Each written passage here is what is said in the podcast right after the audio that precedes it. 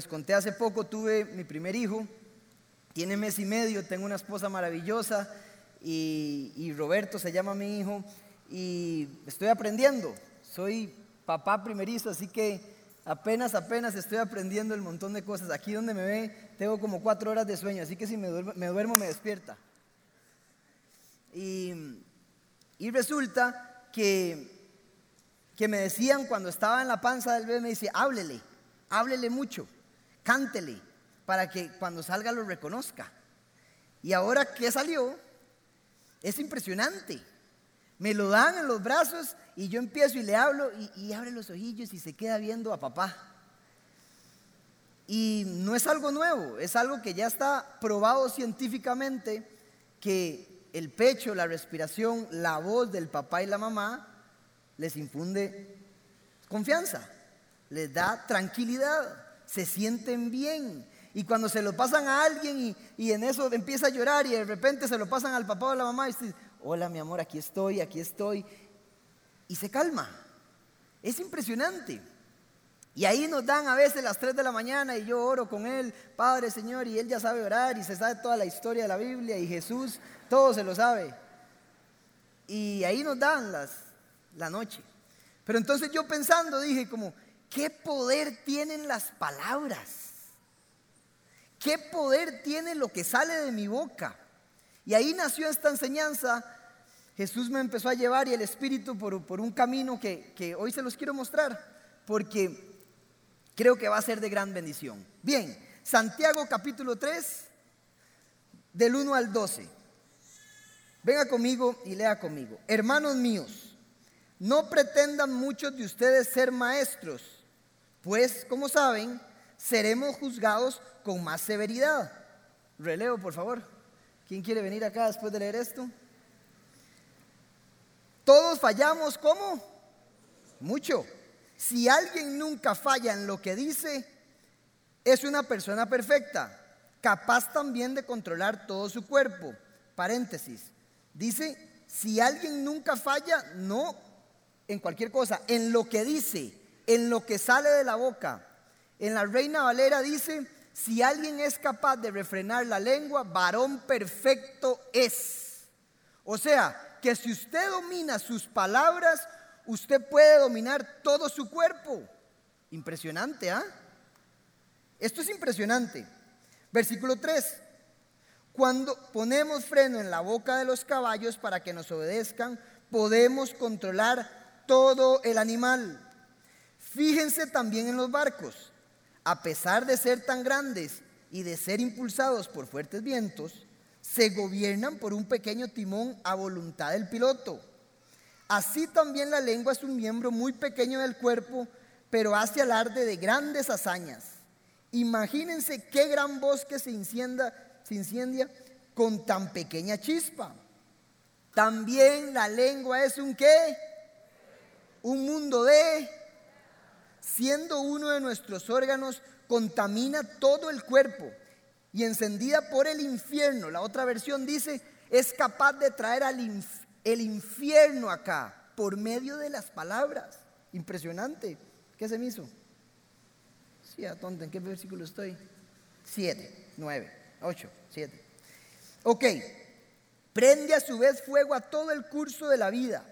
Versículo 7 el ser humano sabe domar y en efecto ha domado toda clase de fieras, de aves, de reptiles y de bestias marinas. Pero nadie puede domar la lengua. Es un mal irrefrenable lleno de veneno mortal. Con la lengua bendecimos a nuestro Señor Padre y con ella maldecimos a las personas creadas a imagen de Dios. De una misma boca sale bendición y maldición. Hermanos míos, esto no debe ser así. ¿Puede acaso brotar de una misma fuente agua dulce y agua salada? Hermanos míos, ¿acaso puede dar aceitunas una higuera o higos una vid? Pues tampoco una fuente de agua salada puede dar agua dulce. Impresionante. Ya podría bajarme y cada uno para su casita y ya le quedó mucho, ¿verdad? Es impresionante.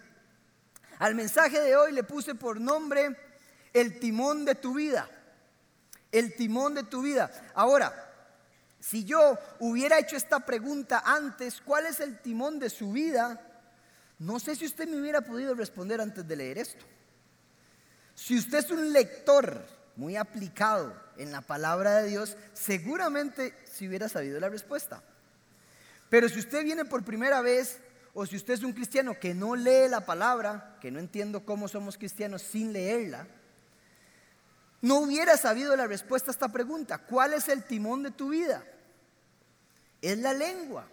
¿Por qué? Porque de ahí salen las palabras. Y las palabras dicen que son poderosas tenemos que entender que lo que sale de aquí tiene un efecto muy importante en su vida y en la vida de los demás. Impresionante, más que impresionante. Dice que la palabra de Dios que puede destruir y es capaz de edificar. Tiene el poder de la vida y de la muerte. Las palabras. ¿Cómo así? Pocas veces tomamos este tema y lo presentamos ante el público, porque no creemos que esto sea tan serio. Y Jesús me decía, así como usted ha experimentado que su hijo lo escucha, que infunde aliento, que infunde confianza, eso sucede para todo mundo y para su vida. Y vamos a ir descubriendo cosas este día de hoy. La intención del Espíritu Santo hoy es que usted transforme su vida transformando su manera de hablar. Que usted controle su vida controlando sus palabras. Porque para eso venimos a la iglesia. La responsabilidad de la iglesia, de nosotros, es alimentar a la gente, ¿sí o no? ¿Por medio de qué? De la palabra de Dios, de la palabra de Dios. Yo no vengo aquí a hablar lo que a mí se me ocurre. Yo vengo a hablar la palabra de Dios, algo bueno que alimenta y transforma su vida.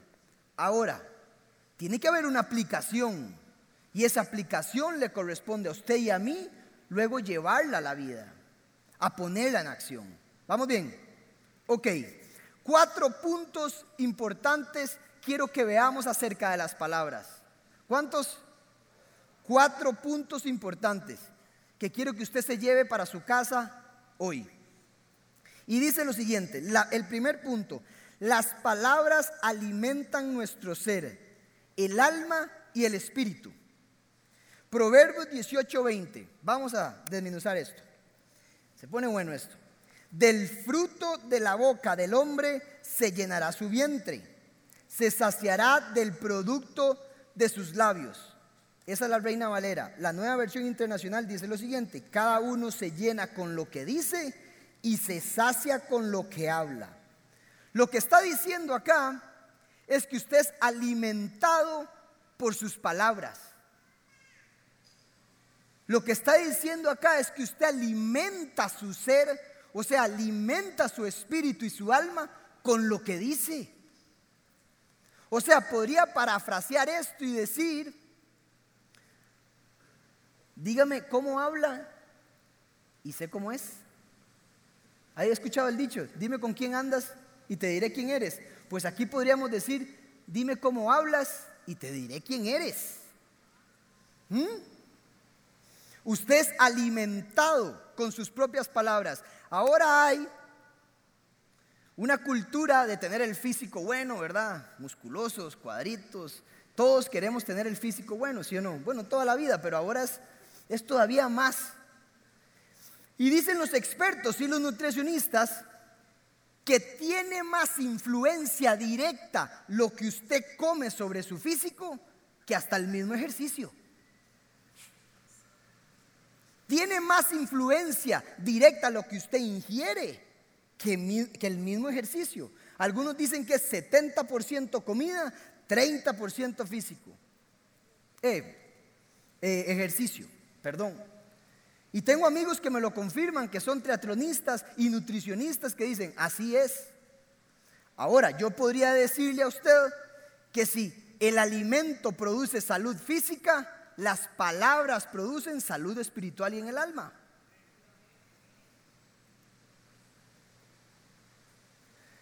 Comida buena, físico bueno. Palabras buenas, alma y espíritu saludable. Comida mala, físico panzón. palabras malas, alma y espíritu no saludable.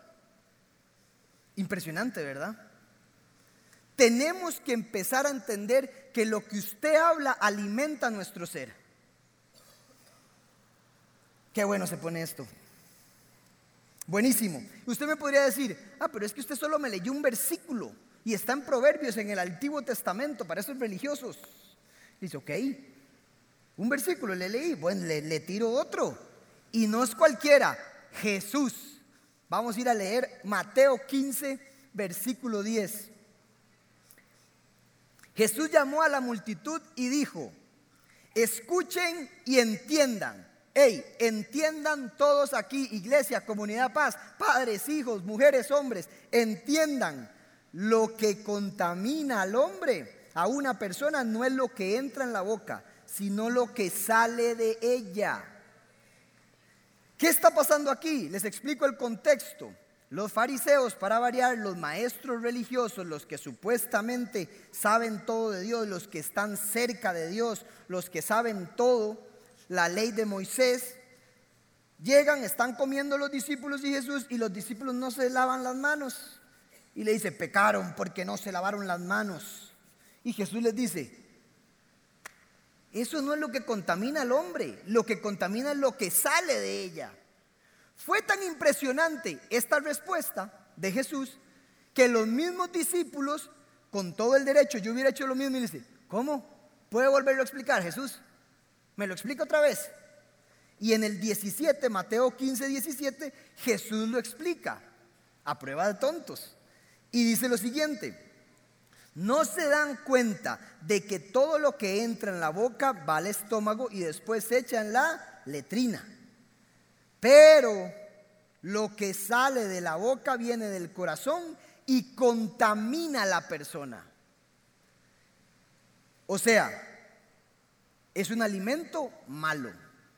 Lo que sale de su boca, lo que usted habla, lo puede contaminar o edificar. Aquí confirmamos que las palabras nos alimentan. Y dicho por el Rey de Reyes y Señor de Señores, no por Andrés Castro. No fue que se me ocurrió. Entonces le toca a usted entender esto y llevárselo a la casa. Pero aquí Jesús nos da un ingrediente adicional. Y es que en el 18 dice, pero lo que sale de la boca viene del corazón. Viene del corazón y contamina a la persona. Ok, y este es el segundo punto que quiero que entiendan hoy. Número dos. Número uno, las palabras alimentan nuestro ser. Número dos, el corazón y las palabras y la lengua están conectados están conectados. Ahora usted me dice, no entiendo. Usted me dice que cuando hablo me alimento, pero lo que hablo viene de aquí. Sí, es un círculo vicioso. Lo que usted habla sale de aquí, pero a la vez cuando usted habla, alimenta su ser. Analogía. Un carro. Pongámosle así. El que maneja, el conductor es el corazón, el que gobierna todo. Y el medio por el cual maneja es la manivela, o sea, la boca. Y como usted maneje la manivela, usted tiene vida o muerte. Y no solo para usted, usted puede chocar a los demás, o sea, destruir a los demás y hacerles daño a los demás. Pero no solo hacer daño, sino matar a los demás. Por eso es que eso está pasando. Qué lindo ejemplo me salió. Ese me lo acabo de inventar. Ahora sí entendieron, ¿verdad? Solo tengo que apuntarlo. Qué lindo. Ok, ahora, usted me dice, necesito más carnita para esto. Necesito entender que el corazón está conectado con la lengua. Ok, vamos a otro ejemplo de Jesús y les va a encantar porque este es, esto es súper controversial lo que voy a leer. Es de los versículos o de las historias más controversiales en la Biblia. Los teólogos no se ponen de acuerdo. Pero hoy lo vamos a entender y lo vamos a entender bien. Es más, ni se trata de lo que la gente cree. Y vamos a Mateo 12, 31 al 37. No se pierdan, por favor. Y es el versículo de la blasfemia. Dice, por tanto os digo, todo pecado y blasfemia será perdonado a los hombres, mas la blasfemia contra el Espíritu no le será perdonada. A cualquiera que dijere alguna palabra contra el Hijo del Hombre le será perdonado. Pero al que hable contra el Espíritu Santo no le será perdonado, ni en este siglo ni en el venidero. Y la gente para ahí dice, hay un pecado imperdonable que no es perdonado. Entiendan, iglesia, usted que se viene a alimentar aquí, hay que leer todo el contexto para entender todo. Jesús sigue hablando, es una sola historia, ¿ok? Y cuando en la historia le faltan elementos, usted tiene que agarrar todo el contexto bíblico que haga sentido. ¿Ok? Entonces vamos a leer el contexto para entender. Y el versículo 33 sigue Jesús y dice, o haced el árbol bueno y su fruto bueno. El árbol es el corazón, el fruto la boca y su fruto malo porque por el fruto se conoce el árbol. O sea, por lo que habla nos conocemos. Por lo que decimos nos conocemos, por el fruto, por la boca. Generación de víboras, ahí ya Jesús. ¿Cómo podéis hablar lo bueno siendo malos? Porque de la abundancia del corazón habla la boca, versículo clave. El hombre bueno del buen tesoro del corazón saca buenas cosas y el hombre malo del mal tesoro saca malas cosas. Mas yo os digo que de toda palabra ociosa que hablen los hombres, de ella darán cuenta en el día del juicio. Ojo, toda palabra. Jesús es omnipresente, omnisapiente, todo lo sabe y graba todo. Porque por tus palabras serás justificado o por tus palabras serás. Ok, Aquí se pone bonito. Les dije, hay que entender todo el contexto. Ahora, la historia no empieza donde yo empecé a leer. La historia empieza en el 22. Póngame atención. Llegan y le traen un endemoniado a Jesús, ¿ok? Que es mudo y ciego. Y llega Jesús para variar y ¿qué hace? Sano. Y todo, todo el pueblo o toda la gente se queda maravillada de Jesús, maravillada del milagro, ¿verdad? Pero hay unos que se llaman los fariseos, estos otra vez, los maestros religiosos para, para variar, que venían, esto es clave, venían rechazando constantemente al Rey de Reyes, Señor de Señores, al Hijo de Dios y al Espíritu. Es un rechazo constante. ¿Y qué hacen ellos? Dicen, usted sacó el demonio, le dijeron a Jesús, por Belcebú, por Satanás, porque usted mismo es Satanás. Y ahí Jesús dice, hey, esperen un momento. Ustedes le están atribuyendo el poder y la obra de Dios a Satanás. Y hey, les voy a explicar una cosa. El árbol y el fruto no es un asunto una expresión fortuita. No es algo que se imaginaron de repente decirlo. No fue un impulso, no fue ignorancia, porque ya habían visto a Jesús todo lo que había hecho. Por lo tanto, Jesús llega y dice, es un asunto de corazón. Es un asunto de corazón y como su corazón está podrido, está blasfemando. Y eso sí es imperdonable. ¿Qué es imperdonable? Rechazar a Jesús y al Espíritu Santo.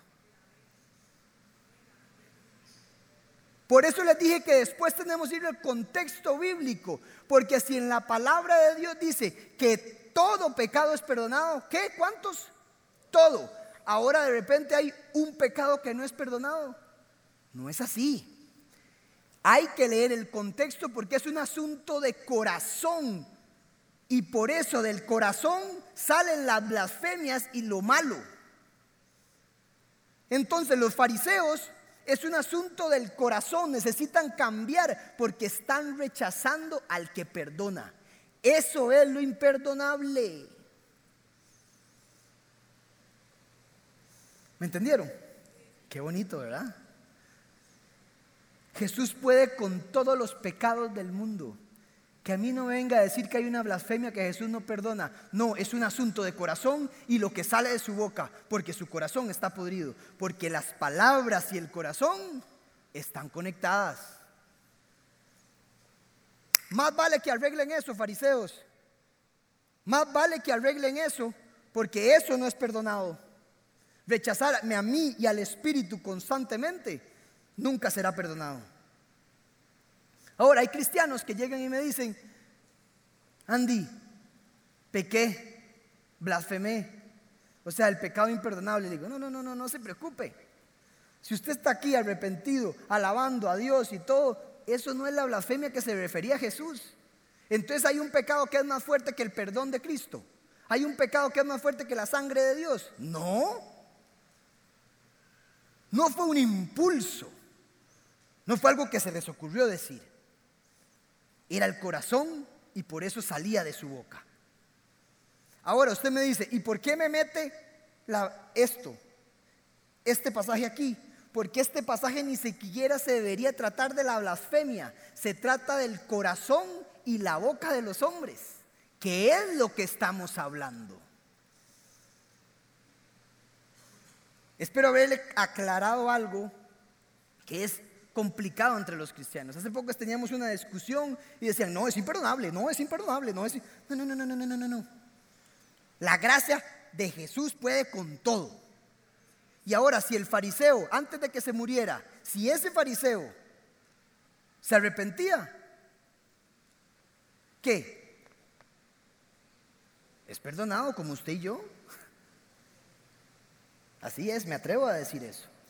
Bien, aquí el punto es que Jesús nos vuelve a enseñar con el otro pasaje de Mateo que vimos que las palabras y el corazón están conectados. O sea, ¿qué quiere decir? Que si usted habla de sexo todo el día, en su corazón hay lujuria ahí. Ah. Eso quiere decir que si usted siempre desvía la verdad, en su corazón hay mentira. Eso quiere decir que si usted todo el día habla de fútbol, en su corazón hay futbolitis. Pero no es tanta mentira. A pesar de la broma, no es tan mentira. Una vez el Señor me dijo, si tan solo hablaras de mí como hablas de fútbol, si tan solo hablaras de mí como hablas del surf, si en tu deseo de tu corazón estuviera yo así como deseas ir a surfear, me decían, usted es un atacado, Andy. Íbamos, no habíamos ni llegado al mar y yo ya estaba, ya me quería tirar y, y dice, tranquilícese, ya vamos a llegar. ¿Qué es lo que pasa? Que cuando usted habla de trabajo, trabajo, trabajo, puede que su Dios sea el trabajo. Y eso es idolatría. Porque nadie puede tomar el primer lugar que le corresponde a Dios.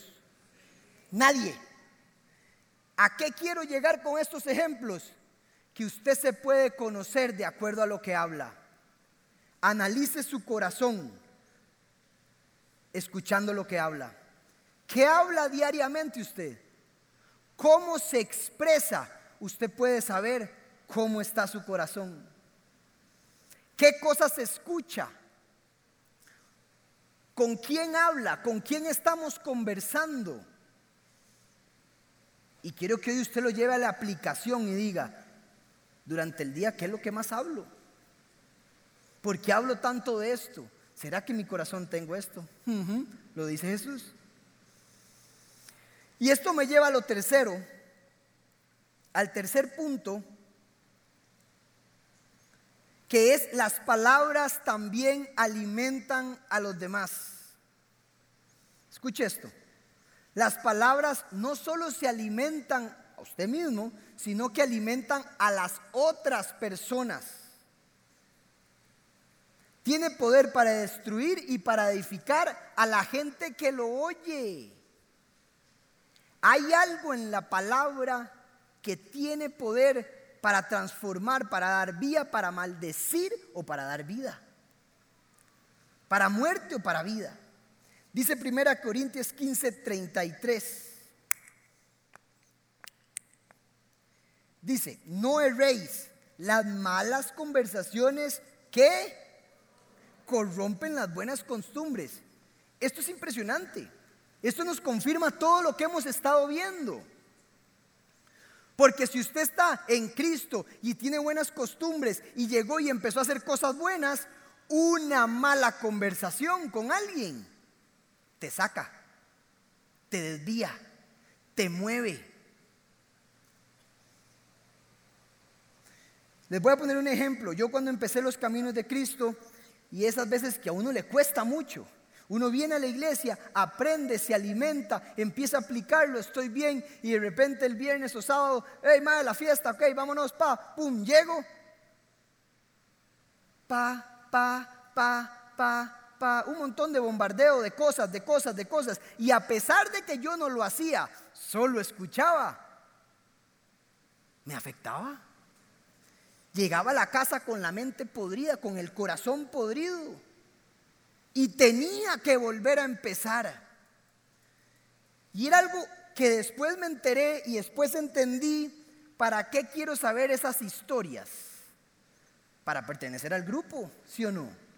Igual tengo que saber lo que dicen mis amigos para pertenecer al grupo.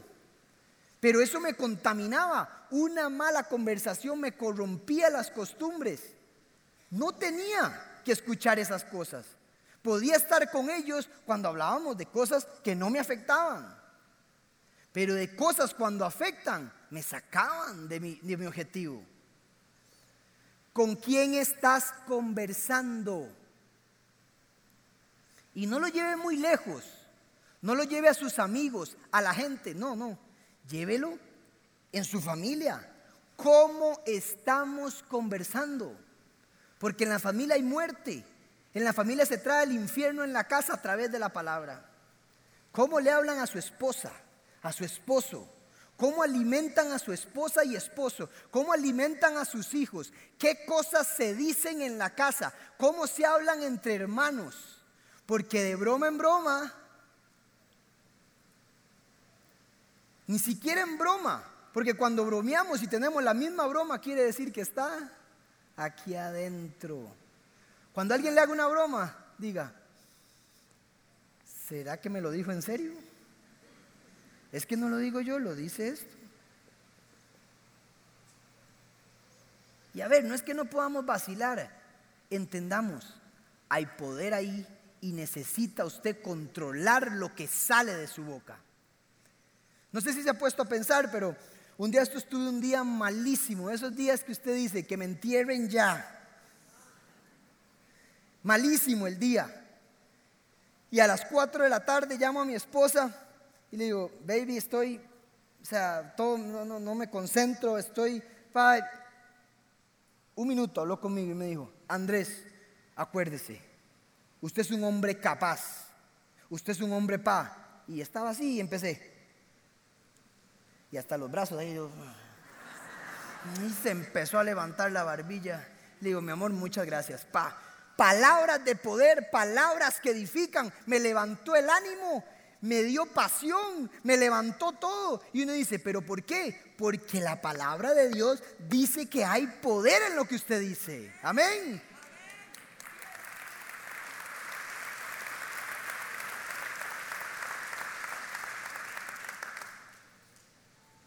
Y yo empecé a aplicar esto en mi casa. Ahí me está viendo mi esposa. Hola, mi amor, te amo. Ahí. Tranquilo. ¿eh? Pero un día llegué a la casa y le empiezo a decir, mi amor, mujer de fe, prudente, sabia, y se me queda. Yo eres lo mejor, amorosa, papá, y la empiezo a bombardear y me dice, ¿qué le pasó? ¿Qué le pasó? Y yo por dentro, hmm, la estoy bombardeando. Y todo, pa, mujer de fe, sabia, prudente, pa, pa, pa. Y cada vez es más así.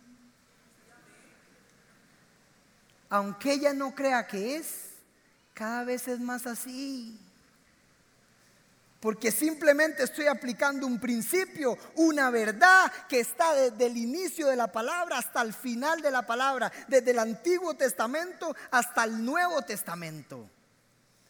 Cambie su manera de hablar, empiece a hablarle así a la gente, edifique. Vea lo que dice Efesios 4:29.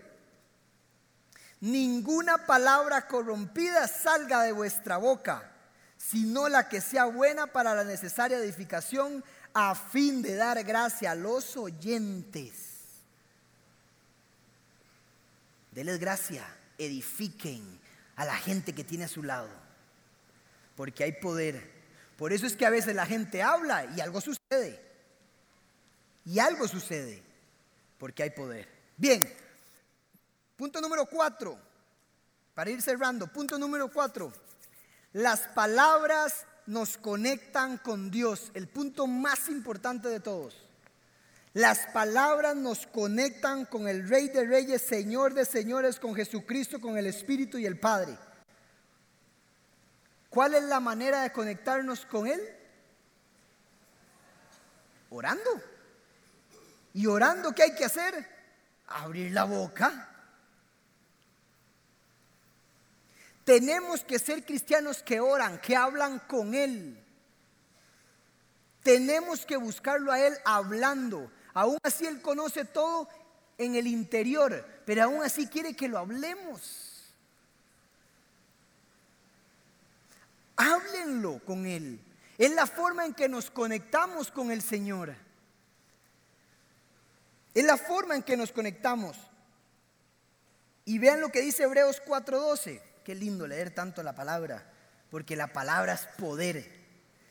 Dice, porque la palabra de Dios es viva y eficaz, más cortante que toda espada de dos filos, y penetra hasta partir el alma y el espíritu, las coyunturas y los tuétanos, y discierne los pensamientos y las intenciones del corazón hasta lo profundo del alma, hasta lo profundo de su espíritu, hasta lo profundo de su ser. Usted tiene un poder que va a empezar a usar, que va a empezar a edificar, que va a traer palabras de vida, va a dejar la muerte, va a transformar su casa, va a transformar sus hijos a través de lo que habla. Levante sus manos y diga conmigo, Señor, enséñame a hablar, transfórmame por el habla y que tu palabra esté en mi boca. Amén. Denle un aplauso al Señor.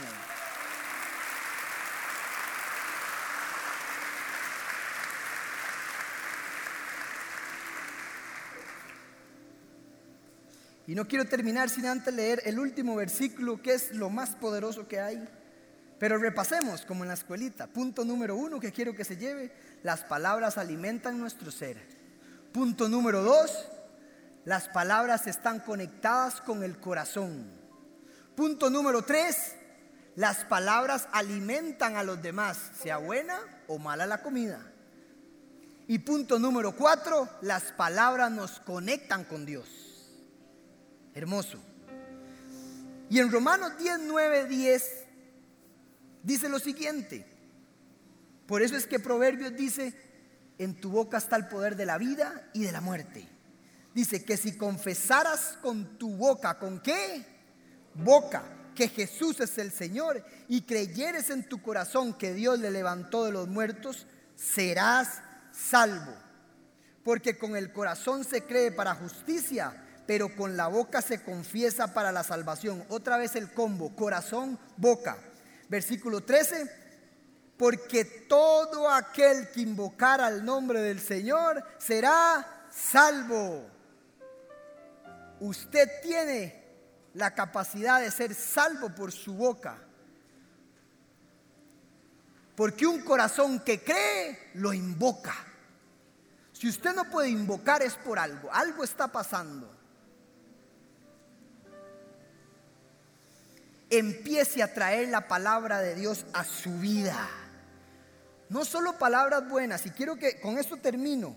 No solo la verdad, no solo algo bueno esto, recítelo para usted y para las demás personas. la Biblia, la escritura. Porque si mis palabras tienen poder, imagínense las del Señor. Aquí no estoy predicando que Dios se alinee con mis palabras. Estoy predicando que usted y sus palabras se alineen con Dios. Y cuando eso sucede, algo sucede, algo pasa.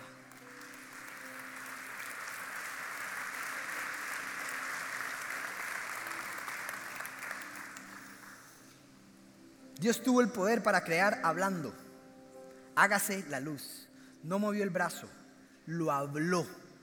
Hágase los mares, hágase la tierra. Y estamos hechos a imagen y semejanza de Dios. No podemos crear, pero algo bueno hay aquí. ¿Mm? Y dice Juan 1, y la palabra estaba en el principio, y estaba con Dios, y era Dios. Y esa palabra se hizo carne, dice después es Jesús. ¿Quién es Jesús? La palabra. Nos conectamos a través de la palabra. Otras versiones dicen, y el verbo se hizo carne. Es la palabra. Jesús es la palabra. Esta escritura tiene poder. Llevémosla a nuestra vida por todo lado. Recítela, apréndasa, léala. Y verás un cambio en tu vida. Cierre sus ojos, por favor. Esperamos que esta enseñanza haya sido de gran bendición para tu vida. Si te gustó este mensaje, puedes suscribirte a nuestro canal y también seguirnos en redes sociales. Nos vemos en la Comu.